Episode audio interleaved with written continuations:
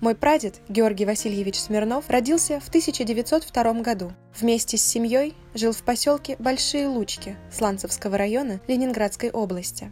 На третий день войны из-за болезни был эвакуирован вместе с супругой и двумя дочерями в Татарскую АССР, в поселок Троицкое Новошишминского района. Поезд-платформа, на котором уезжали мирные жители, был замаскирован четырьмя хилыми березами на случай, если фашисты начнут бомбить. Под городом Мгой Кировского района Ленинградской области поезд попал под обстрел с воздуха. Люди начали спасаться бегством, прыгая с платформы и укрываясь в кустах на откосе. Из-за того, что прадед не мог встать, прабабушка взяла дочерей, подошла к нему и, обняв всех за плечи, сказала, «Если умирать, то вместе», и закрыла глаза, уповая на спасение. К счастью, в этот момент советская авиация нанесла контрудар, и фашисты отступили. Люди вернулись на платформу, и поезд продолжил движение. Георгий Васильевич был призван в армию в конце 1941 года из поселка Троицкое.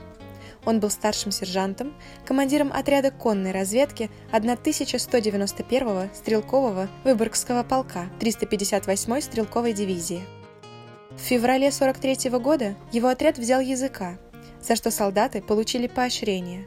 Они были направлены в тыл на три дня.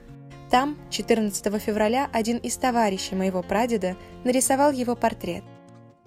Этот рисунок и еще одна крошечная довоенная фотография – все, что осталось на память о нем родным.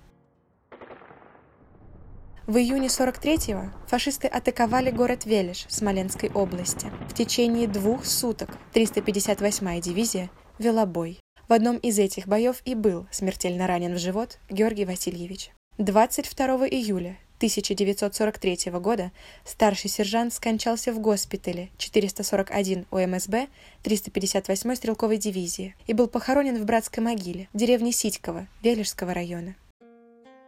Да, мой прадед не дошел до Берлина и не брал Рейхстаг, но от этого он не перестал быть героем. Таким же, как и миллионы других солдат, сражавшихся за нашу родину. Он мой герой.